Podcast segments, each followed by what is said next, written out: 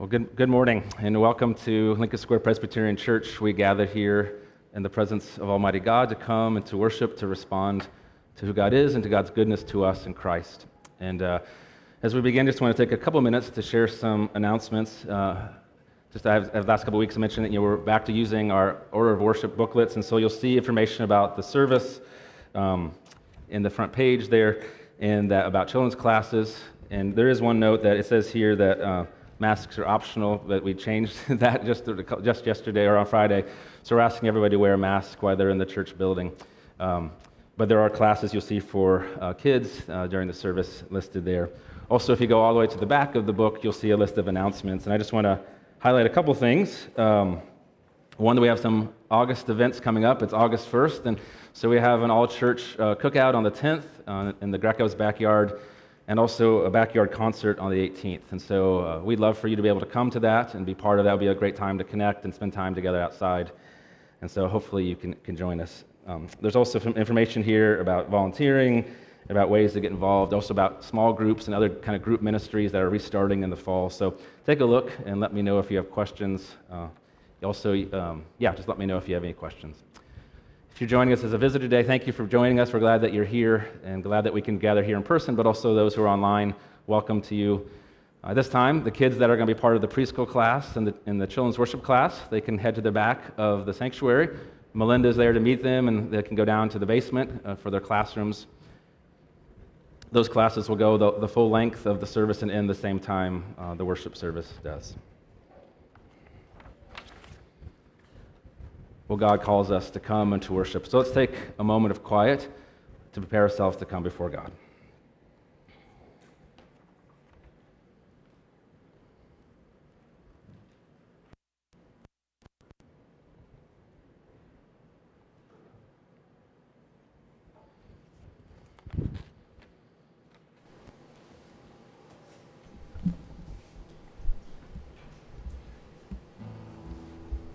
Good morning.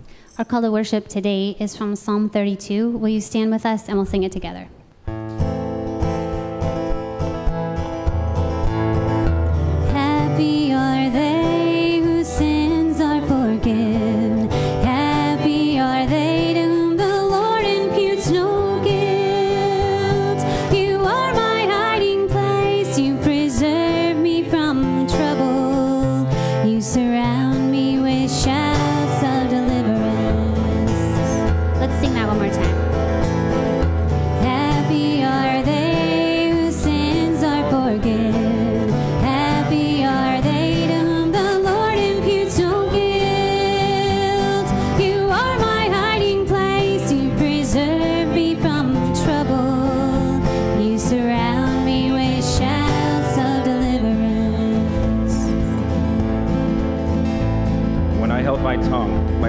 withered away, for your hand was heavy on me day and night. But then I acknowledged my sin to you and did not conceal my guilt.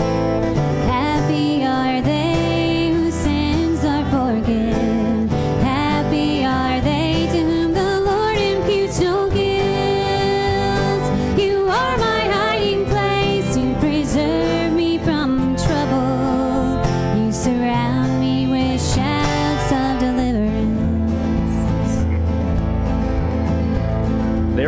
Godly make their prayers to you in the time of trouble, while you may be found. And surely when the mighty waters rise, they will not rise over us.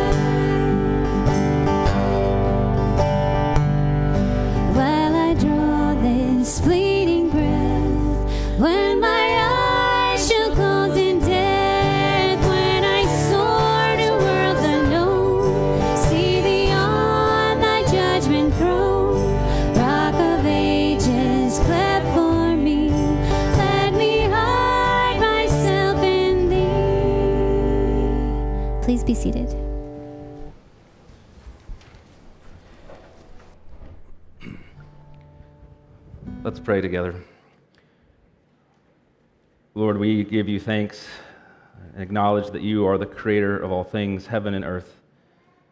And we give you thanks because not only are you the creator, but you're the one who has recreated us and called into our lives to, to come to you.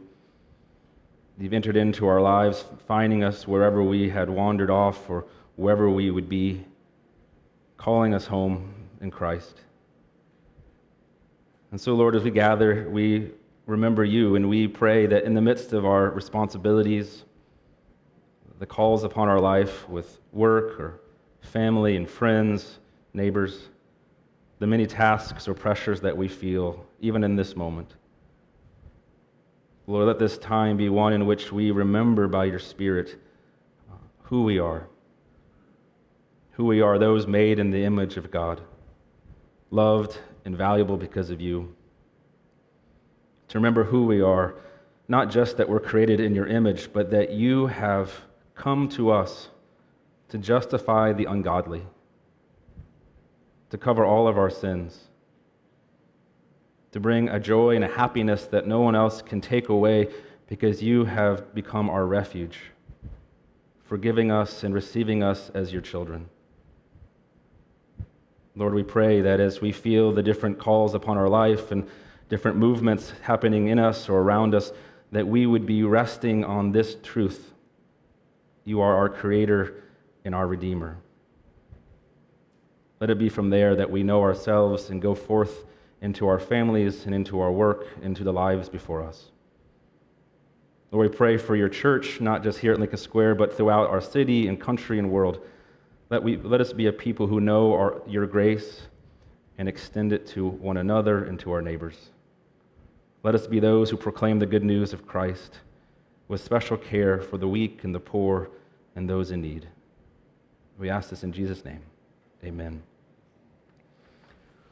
Well, we can continue worshiping through a time of confession and assurance. This is a chance for us to come before God with honesty, remembering God is holy and that we are not and that it's right for us to come and ask for His grace and mercy.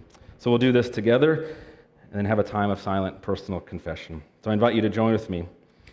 If we say we have no sin, we deceive ourselves and the truth is not in us.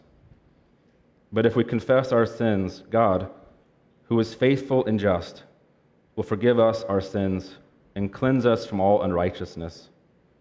In humility and faith, let us confess our sin to God. Lord, we are prone to forget your promises. We are prone to see only ourselves and to live as though you, O Lord, are powerless in the face of our circumstances. Give us eyes to see that you are always at work and that nothing can separate us from your love. Amen. I invite you to take the time of personal, quiet confession.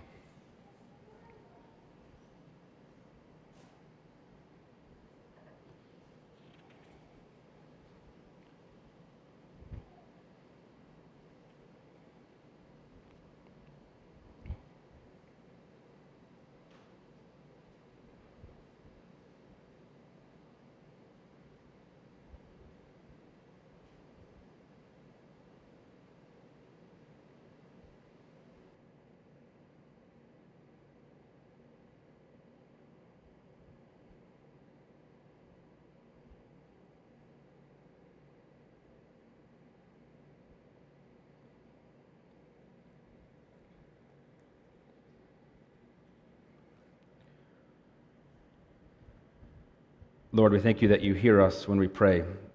And we thank you for the promise in Christ, the wonderful promise that your grace is greater than our sin. We give you thanks in Jesus' name. Amen. I invite you to stand with me and that we can say together these words of assurance that remind us of God's grace to us in Christ. My little children, I am writing these things to you so that you may not sin. But if anyone does sin, we have an advocate with the Father, Jesus Christ the righteous. He is the propitiation for our sins, and not for ours only, but also for the sins of the whole world.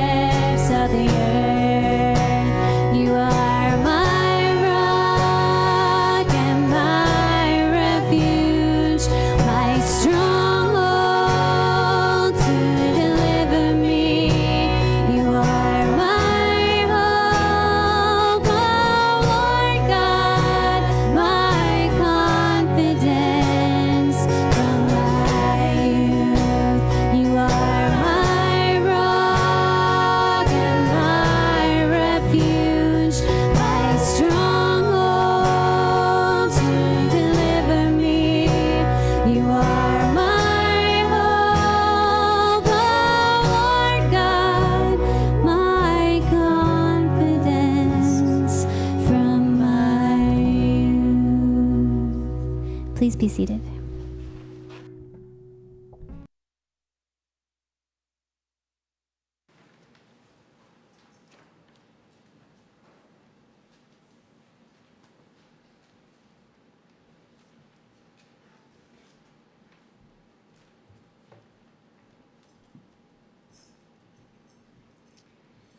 The Old Testament lesson is from Deuteronomy 9 1 through 6. Hear, O Israel, you are to cross over the Jordan today to go into dispossessed nations greater and mightier than you, cities great and fortified up to heaven, a people great and tall, the sons of Anakim, whom you know, and of whom you have heard it said, Who can stand before the sons of Anak? Know therefore today that he who goes over you as a consuming fire is the Lord your God. He will destroy them and subdue them before you. So you shall drive them out and make them perish quickly, as the Lord has promised you. Do not say in your heart, after the Lord your God has thrust them out before you, It is because of my righteousness that the Lord has brought me in to possess this land, whereas it is because of the wickedness of these nations that the Lord is driving them out before you, not because of your righteousness or the uprightness of your heart are you going in to possess their land, but because of the wickedness of these nations, the Lord your God is driving them out before you, and that he may confirm the word that the, Lord, that the Lord swore to your fathers, to Abraham, to Isaac, and to Jacob. Know therefore that the Lord your God is not giving you this good land to possess because of your righteousness, for you are a stubborn people. The gospel lesson is from John 6, 22 through 29. On the next day, the crowd that remained on the other side of the sea saw that there had been only one boat there, and that Jesus had not entered the boat with his disciples, but that his disciples had gone away alone. Other boats from Tiberias came near the place where they had eaten the bread after the Lord had given thanks. So when the crowd saw that Jesus was not there, nor his disciples, they themselves got into the boats and went to Capernaum, seeking Jesus. When they found him on the other side of the sea, they said to him, Rabbi, when did you come here? Jesus answered them, Truly, truly, I say to you, you are seeking me, not because you saw signs, but because you ate your fill of the loaves. Do not work for the food that perishes, but for the food that endures to eternal life, which the Son of Man will give to you. For on him God the Father has set his seal. Then they said to him, What must we do to be doing the works of God? Jesus answered them, This is the work of God, that you believe in him whom he has sent. This is the word of the Lord.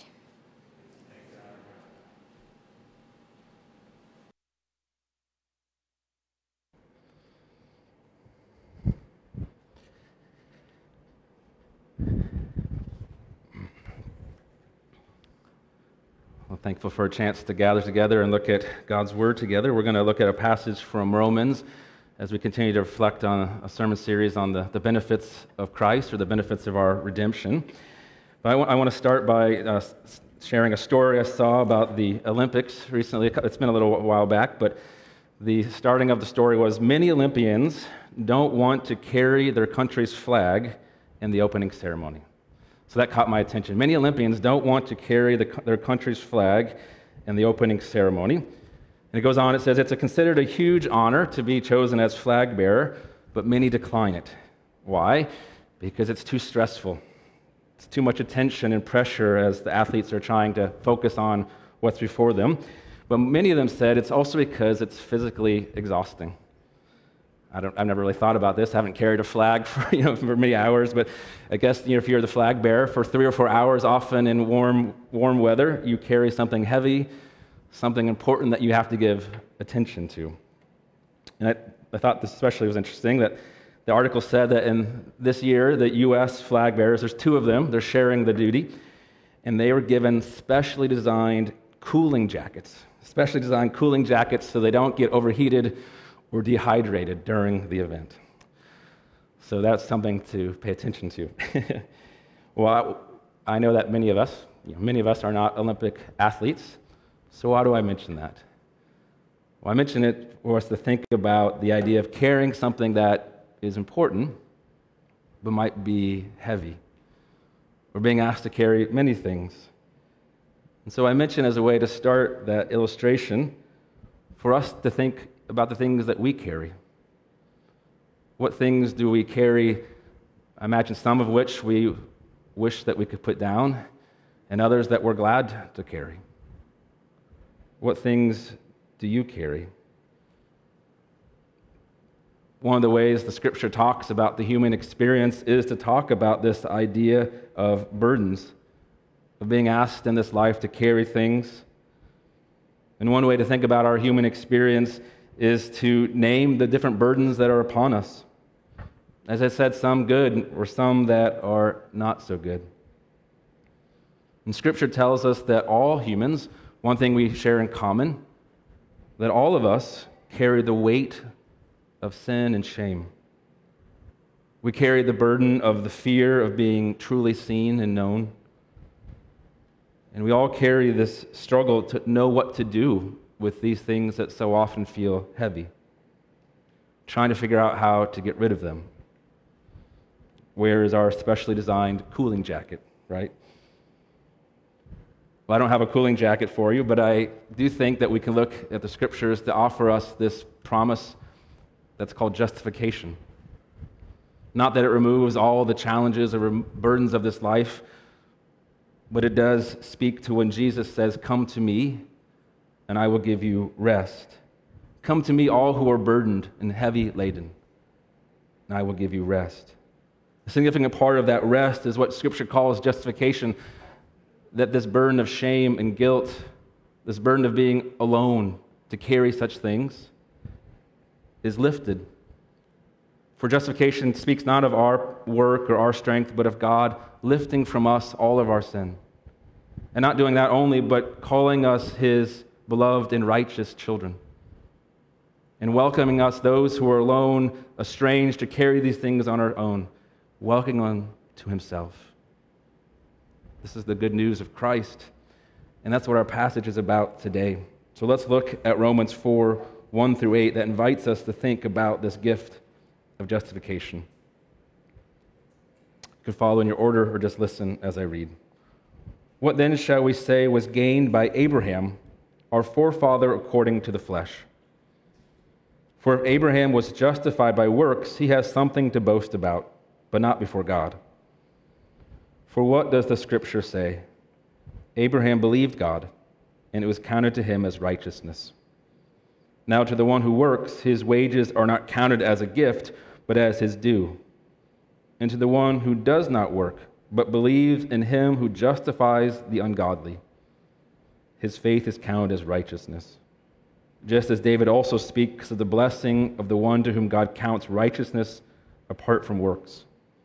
Blessed are those whose lawless deeds are forgiven and whose sins are covered. Blessed is the man against whom the Lord will not count his sin.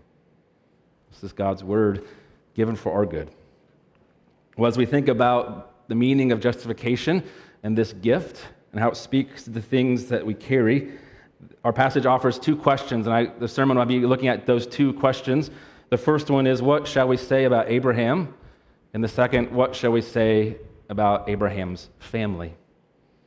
See, our passage opens with this first question What shall we say about Abraham?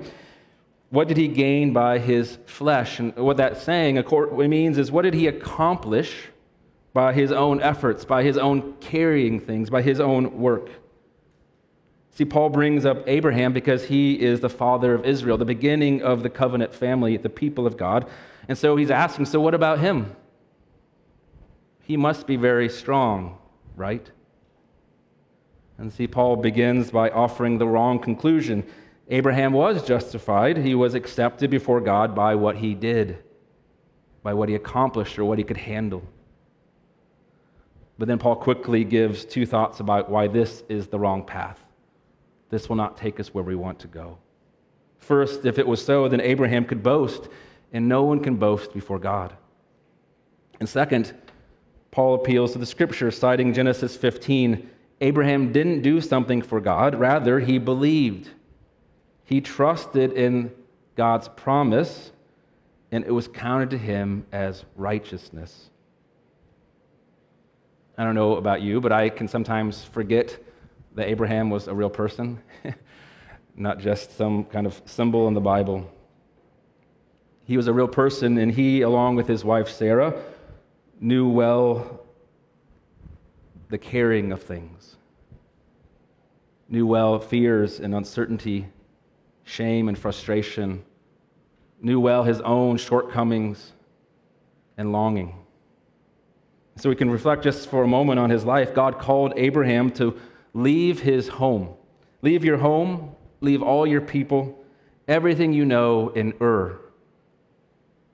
Abraham didn't know where he was going, but God promised to show him another land that would become home. And God promised to give him a large family, and through him and his family to bless all the nations of the earth. The problem is that Abraham and Sarah were barren, unable to have children, and they were growing old. But Abraham traveled. He left home and went to this land and God's promise became more specific as Abraham traveled, identifying the land as Canaan and declaring again that through he and his wife Sarah, although childless, that their children will be more numerous than the stars in the sky and the dust of the earth. When Abraham and Sarah were well past childbearing years, God confirmed again this promise.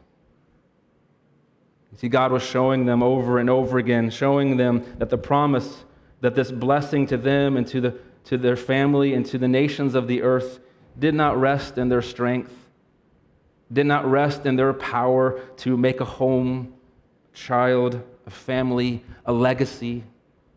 It did not rest in these things, but it rested in the faithfulness and the power of God. And Paul reminds us here that Abraham believed. In his powerlessness, in his weariness, in his waiting, he trusted the promises of God. And what does Scripture say? That Abraham believed and it was counted to him as righteous.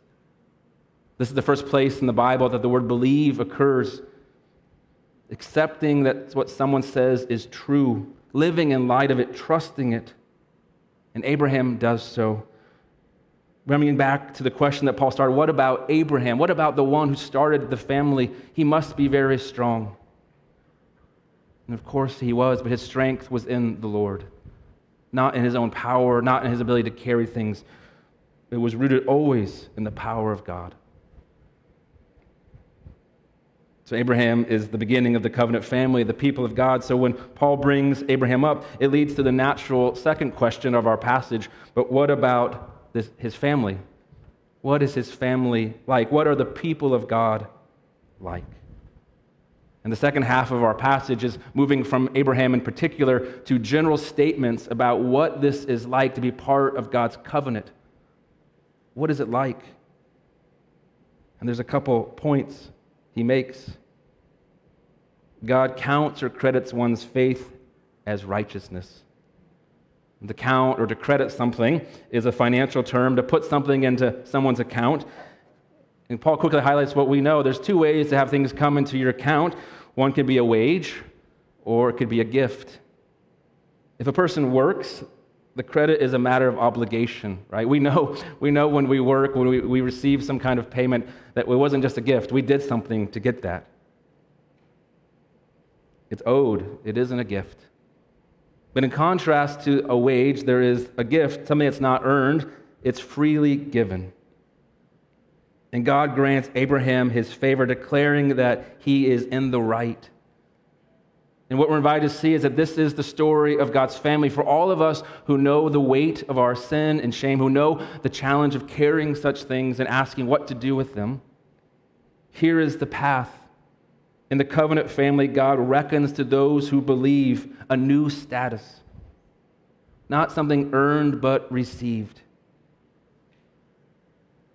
This is what Martin Luther famously called the Great Exchange our union with Christ, our marriage to Christ, our entrusting ourselves to Him, that Christ takes upon Himself all of us, all of who we are, all of our unrighteousness, all of our brokenness, everything that we see and carry. But also that Christ not only takes it, but He, as our married partner, gives everything of Himself to us His righteousness, His standing, His wealth, This is the gift of God's people. And the second thing for us to see within this family is that we know who God is. Do you see how God is described? We have faith in the one who justifies the ungodly. If you want to hold on to a summary of your faith, a summary of the gospel, what things can help you when you feel the burden of the things you carry? Who is God? He is the one who justifies, makes righteous the ungodly, the wicked, the wanderer, the sinner. This is a profound thing that we have to remember over and over again because it's too good to be true, right? That the one who's created all things, the Holy One, is the one who makes the ungodly righteous, forgiving us all of our sins and welcoming us to himself as fully accepted. Fleming Rutledge, she has a book called The Crucifixion, and she reflects on this gospel summary, the summary of who God is who starts this family. And I think it's worth us hearing. She writes that we live in a culture where we always want there to be an inner circle or an elite, and that Christianity is vulnerable to this as well a spiritual elite, those who are somehow better or more fully acceptable. And to speak of an elite means that there is something about us, our capacity, that makes redemption possible. There's something about us, our ability, that somehow determines the possibility of our acceptance. Do you hear that? There's somehow a way that there's some of us who are a little bit better or more appealing to God. And she goes on to say, but the Christian gospel is different. There are no elite. The Christian gospel is different. There are no elite. It is inclusive in, for every human being. The cross slices away the distinction that we like to make between the godly and the ungodly. The cross nullifies all distinctions, she writes. There are not some who can carry and some who cannot. No one can carry the burden of their guilt and shame. No one can set themselves at rest. But Jesus offers himself the expression, the means of God justifying the ungodly. Jesus carries our sin, bears our guilt, and on the cross, he was crushed by our ungodliness. And this is the good news that whoever we are, that all of us, Jew or Gentile, high or low, rich or poor, those who have it together, those who do not, our place in the family is the same every day, every moment. Our place in the family is the same. Our acceptance rests in the grace of God for us.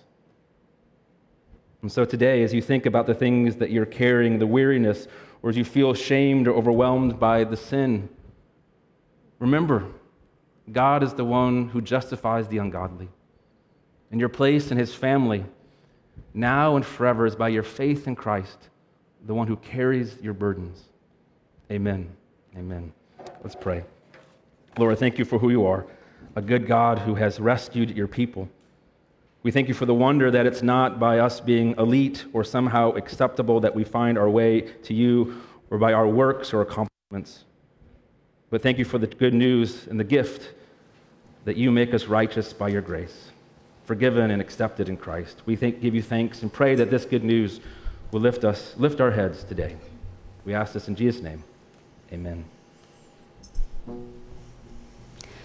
you stand with us, please, and we'll sing together?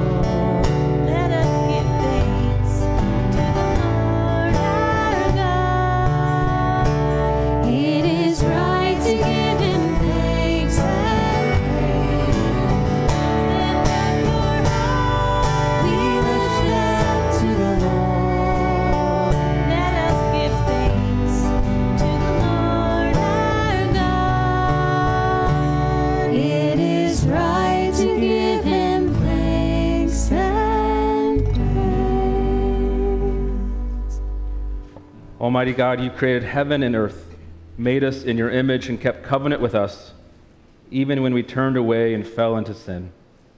We give thanks and ask that you, our Heavenly Father, save us and keep us in this world of wandering.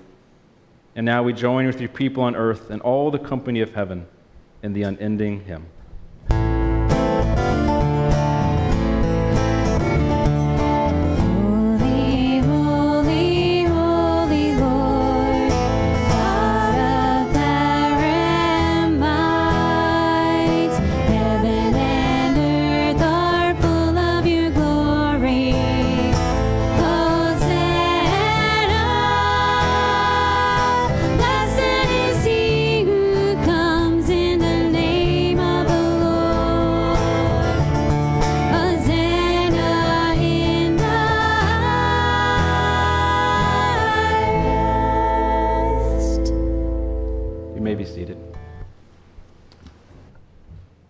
Heard God's word, we're now invited to the table that God sets for his people. If you are participating in communion, this time we're using these prepackaged elements, uh, so I invite you to go ahead and prepare those. Does anybody who's taking communion need one? Uh, Will can help pass them out if anyone needs one. Just raise your hand. Okay, great. If you're not participating in communion today, to the bread and the cup, I invite you to reflect and see this sign of this broken bread and this cup that speaks of Christ's blood, that they point to who God is, to the nature of the family that God has created. For this table, table is the family meal of God. Therefore, if you know of your sin and have placed your faith in Christ, found your justification in Him, then you are invited to come and participate as one accepted as part of God's family. This table is a beautiful table that reminds us of the truth that God justifies the ungodly.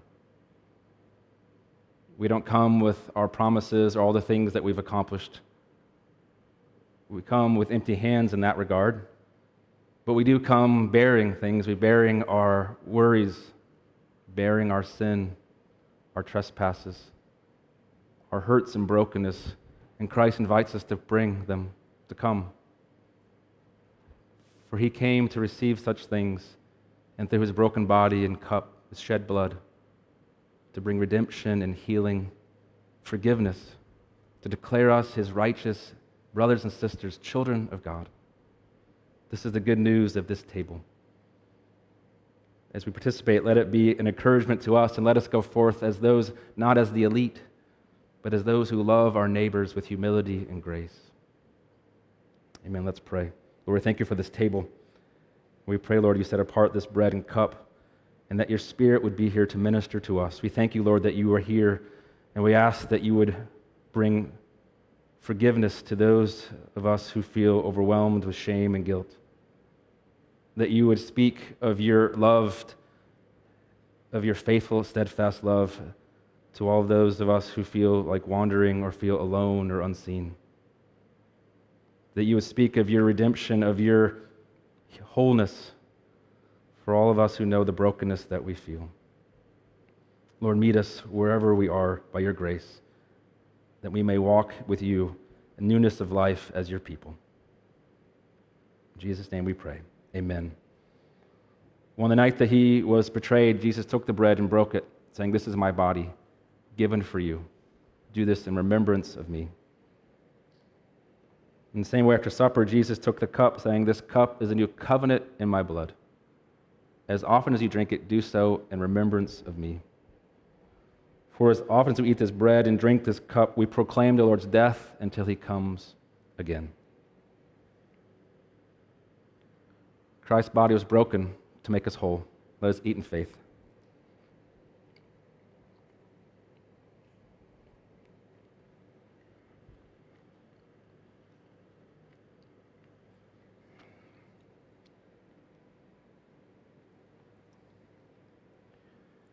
And Christ's blood was shed to cover all of our sins. Let us drink in faith.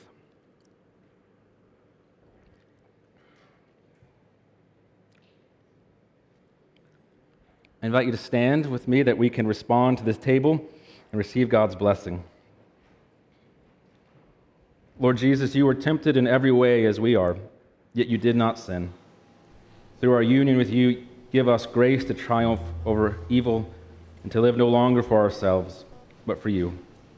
Fill us with your Spirit as we proclaim the mystery of faith.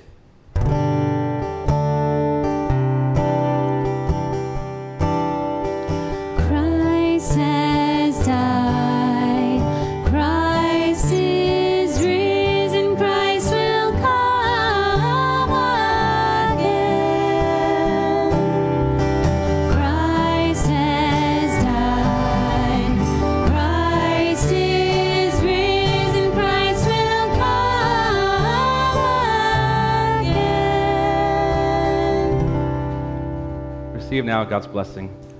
May the love of God the Father, the grace of our Savior Jesus Christ, and the fellowship of the Holy Spirit be with you now and always. Amen. And go in peace.